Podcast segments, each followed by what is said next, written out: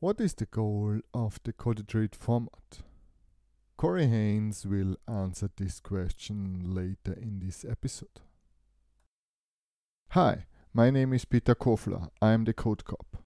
Obviously, I'm fanatic about clean code, and for many years I tried hard to develop quality software. Eventually, I had to change my motto to developing quality software developers.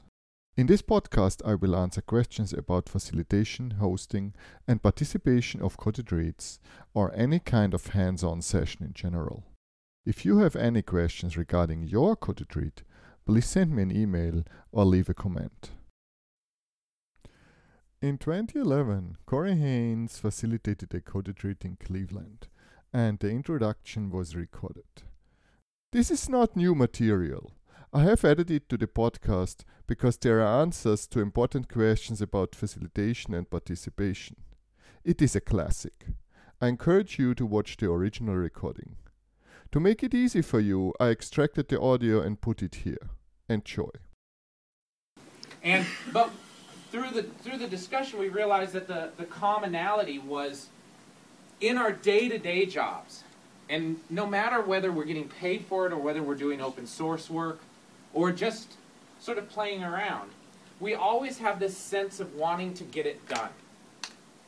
And that sense of wanting to get it working, to deliver something, to accomplish something, causes us to rush a little bit, causes us to cut some corners, necessary corners that you should cut because most of the time you are trying to get things done. Mm-hmm. And the the corners that you cut are the, the things that you know how to do best. So if you have, you know, to get something done, you're not going to stretch yourself. You're not going to work and try something that you don't know how to do because that slows you down. And I like to say that, you know, if you've heard me talk, you've seen this before, that there's sort of the level that we actually code on every day. It's what we're comfortable with.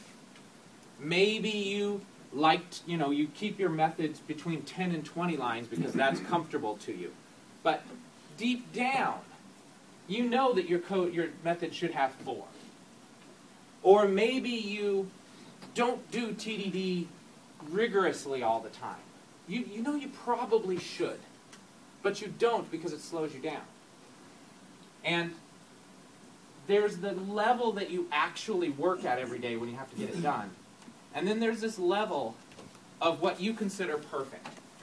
This is how, if I had all the time in the world and all the experience in the world, this is how I would code. And there's a gap there, and there's always a gap there, and it's important there's a gap there. But that gap, I like to say, is a measure of how much you suck. if you're not there, if you're not coding perfectly, then that's something you're doing wrong. But of course, naturally, if you ever actually got to that point, it would be a sad day because then you've mastered everything and you may as well just stop. Because most of us code because it's fun and there's learning and there's always something to reach for. Now, so what we, the goal of Code Retreat at its heart is to shrink that gap just a little bit. You're not, it's not to reach that and become perfect, but shrink it just a little bit. And the way you do that is something that my old violin teacher, old from when I learned and old because she was really old, told me. She said, It's not practice that makes perfect, it's perfect practice that makes perfect. And when you're at your day job or when you're trying to get stuff done, you can't take the time to write perfect code. Today, you can. Today is the day where you cannot get the problem done. And it's specifically designed to keep you from getting the problem done. The first session you're going to try. Maybe the second session too. But eventually you'll your mind will just kind of fall into this I'm not going to get it done. So why am I even doing it? And that's when you shift over into realizing that today is the day that you write perfect code. You have as much time as you want, 45 minutes. and If you write one line of code in that 45 minutes, it's okay. If it's the perfect line of code, if you write one method, it's okay, as long as it's perfect. And on no matter even if you write something awful, it's okay. Because on average, in 22 and a half minutes, it's going to go away. so no one will see it. You can try new things. You can push yourself. Push yourself to do the things that you ordinarily don't do. And the, the intent being, and the goal being, that if we write perfect code for a day, then when it comes time and the pressure is on, you're going to write slightly better code. You're going to have practiced in there to where it's a little faster. And the pressure's there. You're going to be a little bit more adept at TDD. You're going to have, everyone's going to pair with six people today.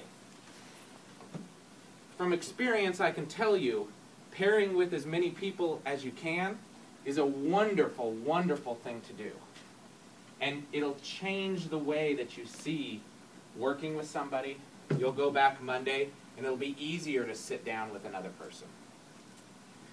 Um, that's, and that's really the goal of today, is to write the code that you wish you could write at work. The things that I tell people to focus on is this concept of the four rules of simple design. The four rules of simple design, to the best of my knowledge, were codified by Kent Beck. And they're, they're basically a statement of this will make your design simple, or rather, this is an indication that your design is simple. And the first rule is that your test pass. Because if you can't verify that your code works, then you can't really say that your design's simple because, well, it's got to work. The second one is no duplication.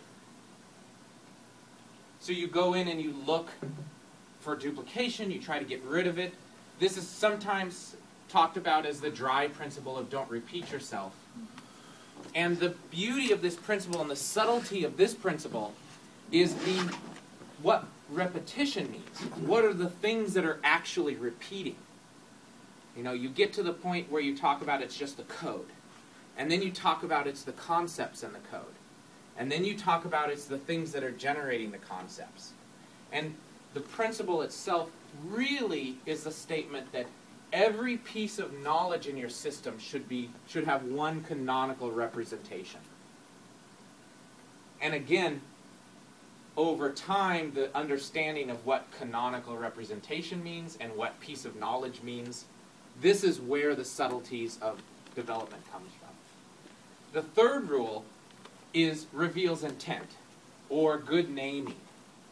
So focus on making sure that your variables are named appropriately. Focus on your method names being named appropriately.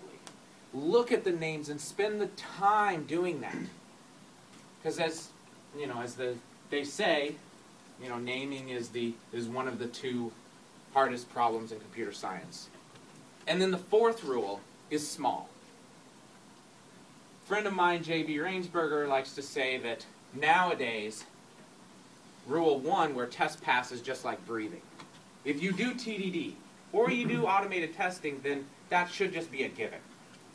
Even if you're not TDD and you're a you're not a gung ho drive my design through examples. Having your test pass and having an automated suite of tests is, you know, of some form. That's that, that's kind of a given. Um, should be a given these days. Um, and then small, the last one, he says that if if you eliminate duplication and you have good names and all of that, you tend to have a pretty much as small as you need to have. Um, Mark Twain has that wonderful quote where he says, I apologize for the length of this letter. I didn't have time to write a shorter one. And that's really, that comes alive in code as well, is being able to write a good, well named, small system is difficult. And today is the day when you focus on those. I generally say focus hard, names and duplication. I'm just personally under the impression that you can throw everything else away And if you just spend your life learning how to do those things well, you're going to be a great programmer. But that's a whole different conversation. That is all for this episode. I'm Peter Kofler and I wish you luck with your next Code Retreat or hands on workshop. If you have any questions regarding your Code Retreat, please send me an email or leave a comment. I'm looking forward to hear from you how your event went. Code Retreats are awesome. Let's have more of them.